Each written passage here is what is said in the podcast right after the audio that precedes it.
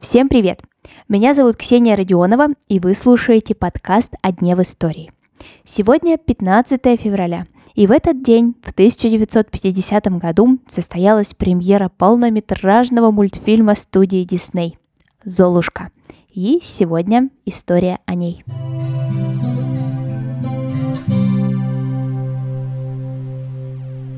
Образ Золушки создан не в прошлом и даже не в позапрошлом веке.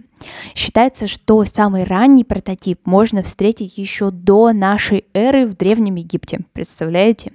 И спустя столетия и расстояние эта легенда перекочевала и превратилась в сказку, а она в свою очередь имеет европейское происхождение.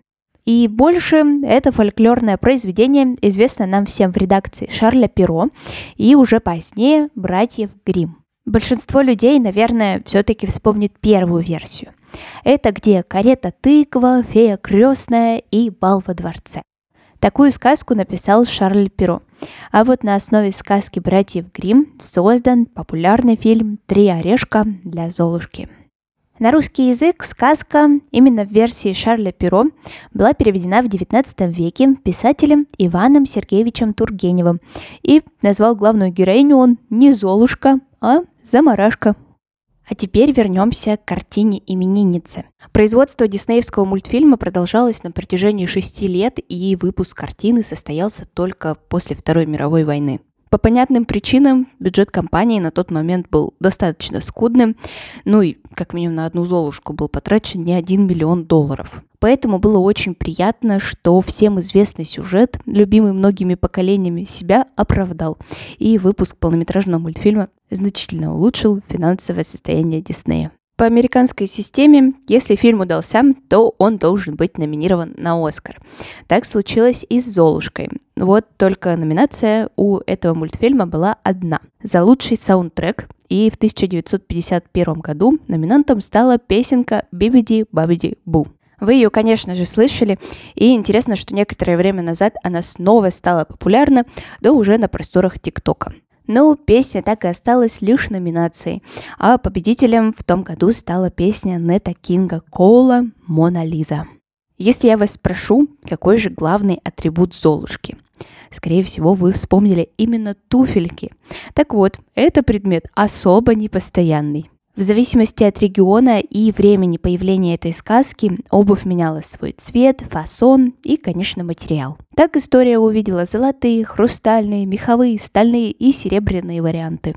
Некоторые исследователи этой сказки, спустя несколько веков после переписывания ее Шарлем Перо, обвиняют мастера в том, что якобы он неправильно сделал перевод. А все потому, что слово «стекло» и слово «мех», ну, какой-то там особой выделки, звучат во французском языке одинаково. Так что с легкой руки Шарля Перо Золушка носит именно хрустальный вариант. Хотя, наверное, меховой был бы ей поудобнее. А теперь о самой туфельке как предмете. Наверное, вы не раз слышали о таком гадании. Девушка выбрасывает за забор свою обувь, и в том направлении, куда указывает нос сапожка, живет ее суженый ряженый. Или же, кто принесет сапожок, за того девушка замуж и выйдет. И потеря туфельки Золушка – это как раз тот же вариант сватовства. Девушка свой башмачок потеряла, а жених взял, нашел его и принес своей невесте. В начале нулевых студией Дисней было принято решение снять продолжение мультфильма. Как мы знаем, не всегда это выходит хорошо.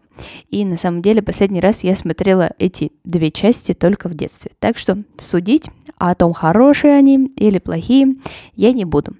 Так вот, в 2002 году и в 2007 вышли картины «Золушка 2. Мечты сбываются» и «Золушка 3. Злые чары». А на сегодня это все. Спасибо, что вы прослушали этот выпуск до конца. Обязательно оцените его, если он вам понравился. Услышимся совсем скоро.